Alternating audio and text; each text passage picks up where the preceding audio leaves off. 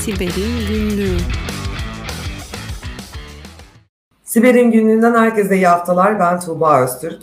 Sevgili Murat bu hafta aramızda yok. O yüzden haberleri solo olarak ben sunacağım. Şimdi öncelikle e, gazetelerde çok yoğun bir şekilde bahsi geçiyor, televizyonda da bahsi geçiyor. Bu Samsunlu iki kardeşin vakasından biraz bahsetmek istiyorum.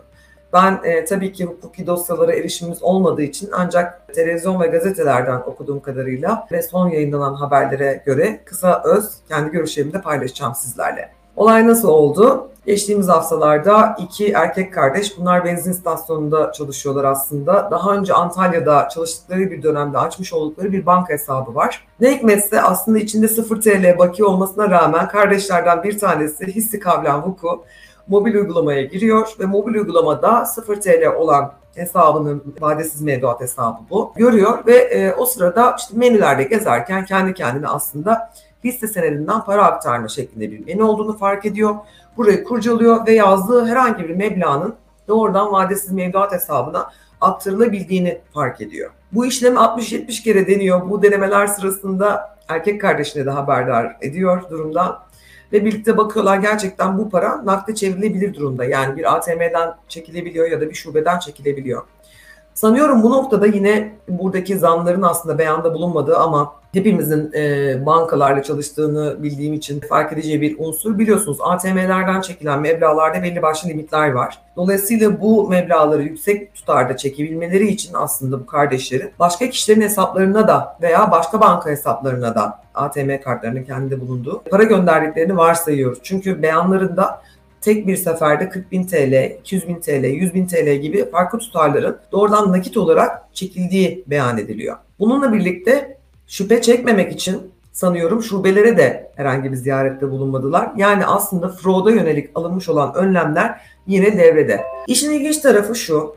Söz konusu bankanın e, ne olduğu, hangi banka olduğu biz güvençler arasında tabii ki bir merak konusu ve bazı söylentiler var. Yani işte bazı bankaların adı, adı geçiyor vesaire. Şekil ne olursa olsun Türkiye'deki pek çok bankanın fraud'u tespit etmek yani dolandırıcılığı tespit etmek için çok sık çok sağlam sistemleri var. Ve hatta bu sistemleri besleyen işte big data dediğimiz aslında pek çok transaction'ın yani pek çok bankacılık işleminin aktığı, akıtıldığı e, veri gölleri, veri havuzları var. Ve bu havuzlar üzerinde çalışan işte kullanıcı deneyimiyle birlikte öğrenilen veya işte yapay zeka destekli, machine learning algoritmalarla destekli olan çözümler mevcut.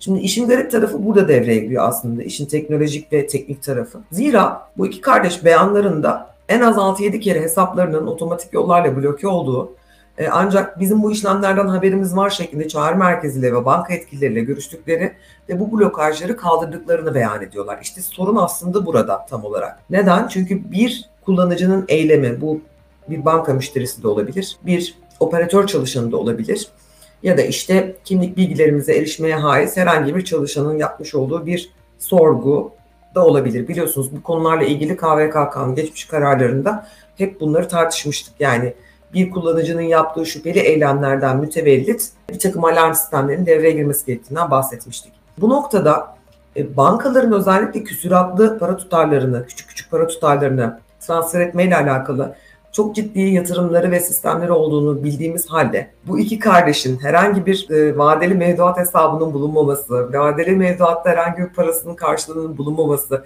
hiçbir hisse senedi işleminin gerçekleşmemiş olmasına istinaden nasıl olup da böyle tutarları bir anda e, böyle bir tüketim alışkanlıkları olmamasına rağmen başka bankalara gönderme ya da doğrudan cep telefonu gibi yüksek meblağlı e, ürünler alabilme konusunda işlem yapabildiklerini açıkçası şaşırıyorum. Sanıyorum yaralı rahatlatmanın bir başka yolunu buldular ki bu da nitelikli bir bilişim fiili ya da aslında tamamen bu konudan bir haberler. Zira okuduğumuzda aslında son derece de saf belki belki iyi niyetli oldukları anlaşılıyor. Çünkü şu ana kadar bankaya verdikleri zarar verdikleri beyan doğrultusunda söylüyorum bunu. Yaklaşık 300-400 bin TL civarında. Bir başkası olsa bu parayı izlemesi son derece zor olan işte Bitcoin dünyasında değerlendirebilir. Yabancı bankalara offshore hesapları açarak transfer edebilir. Yurt dışına kaçabilir. Daha küsuratlı, daha küçük meblağlarla işlem yaparak e, radara yakalanmamayı sağlayabilirdi. İkinci bir ironi de izlediğim, okuduğum bazı haber kaynaklarında şöyle bir ifade var. Bu iki kardeş bizim çok paramız var, biz bari silah alalım diyorlar ve ruhsatsız silah taşıyorlar geçiyorlar. Bu sırada bir polis kontrolüne denk geliyorlar ve kontrol sırasında yanlarında silah taşıdıkları için aslında polisler tarafından şüpheli bulunuyor.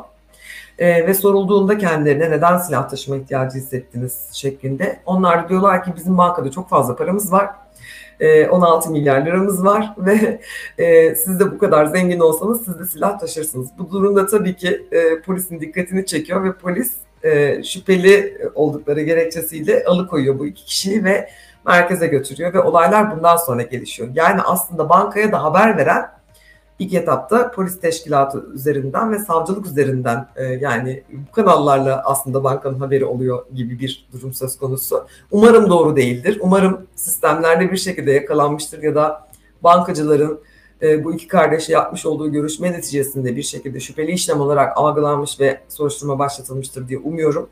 Meblağ çok büyük çünkü bu meblağı çalmadılar, herhangi bir şey yapmadılar. Hesapta yazan dijital bir rakam bu sadece 16 milyar lira. Ama ne olursa olsun bu işlemin yapılabiliyor olması bile tek başına zaten e, yeterli bir risk. E, ben söz konusu bankaya da acil geçmiş olsun diliyorum. E, umarım e, buradan çok ciddi dersler çıkarılır. Her banka kendi fraud sistemlerine tekrar bu gözle bir daha bakar diyorum. Sırada ikinci haberimiz var. Herkesin çok konuştuğu grup meşhur Lapsus. Aslında bu kadar meşhur değillerdi. Önceden bu kadar kalabalık da değillerdi. Belki yeni bir yapılanmadalar, belki e, dışarıdan başka hackerlar kiraladılar. Artık geçmişini bilemiyoruz. Telegram yazışmalarının detaylarına bakmak lazım ama yapılan son tutuklamada görüyoruz ki 16-21 yaş aralığında genç çocuklar bunlar. Yaklaşık 7 kişi tutuklandı yakın zamanda ve tutuksuz yargılanmak üzere serbest bırakıldılar. Bu da ayrı bir ironi. Biz Lapsus'un adını son dönemde nelerle duyuyoruz? Öncelikle Samsung ve Nvidia'nın başına gelenlerle duyuyoruz biliyorsunuz. Samsung'un kaynak kodları bir şekilde ele geçirilmişti. Bu çok büyük bir olay. Bununla ilgili haberimizi zaten aktarmıştık sizlere. İsterseniz tekrar izleyebilirsiniz. Yakın zamanda Okta isimli bir IBM çözümüyle ilgili bir veri sızıntısı yaşandı. Bu Okta e, güvenlik çözümünü aslında hacklediler ve işte yine onun da e, bir takım hassas verilerini sızdırdılar. Özellikle bu sızıntının yayınlandığı yani Oktay'a ait verilerin yayınlandığı kısım 22 Mart'ta gerçekleşti. Ama aslında hack olayının Oktay'a üçüncü parti müşteri hizmetleri desteği veren, e, çağrı merkezi gibi destek veren Sitel adında bir firmadan kaynaklandığını öğreniyoruz bugün. Ve bu durumun aslında Ocak ayından beri fark edildiğini, Ocak ayından beri e, sitele, Okta'nın pek çok kere sizinle ilgili bir takım şüpheli işlemler var. Size verdiğimiz kullanıcı parola değişimleri söz konusu. Size verdiğimiz MFA ile alakalı yani multi-factor authentication ile alakalı bir takım değişiklikler var. Bunlardan haberdar mısınız şeklinde kendi tedarikçisini, kendi taşeronunu aslında sorguladığını görüyoruz Ocak ayından bu yana.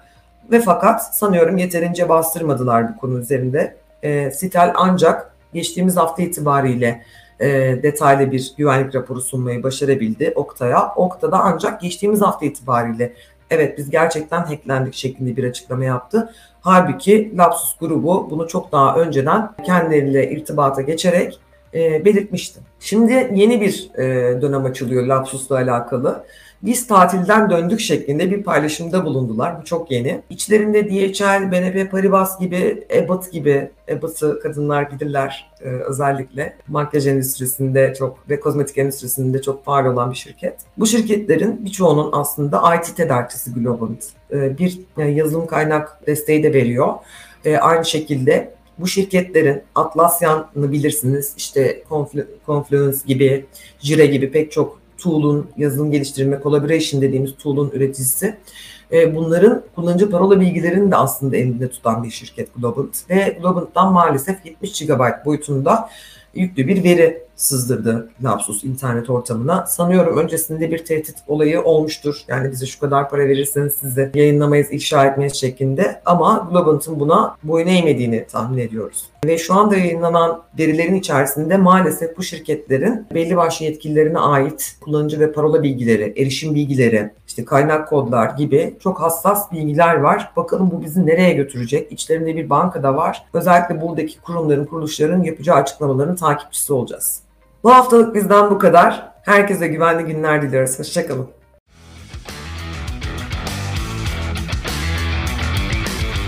Siber'in Günlüğü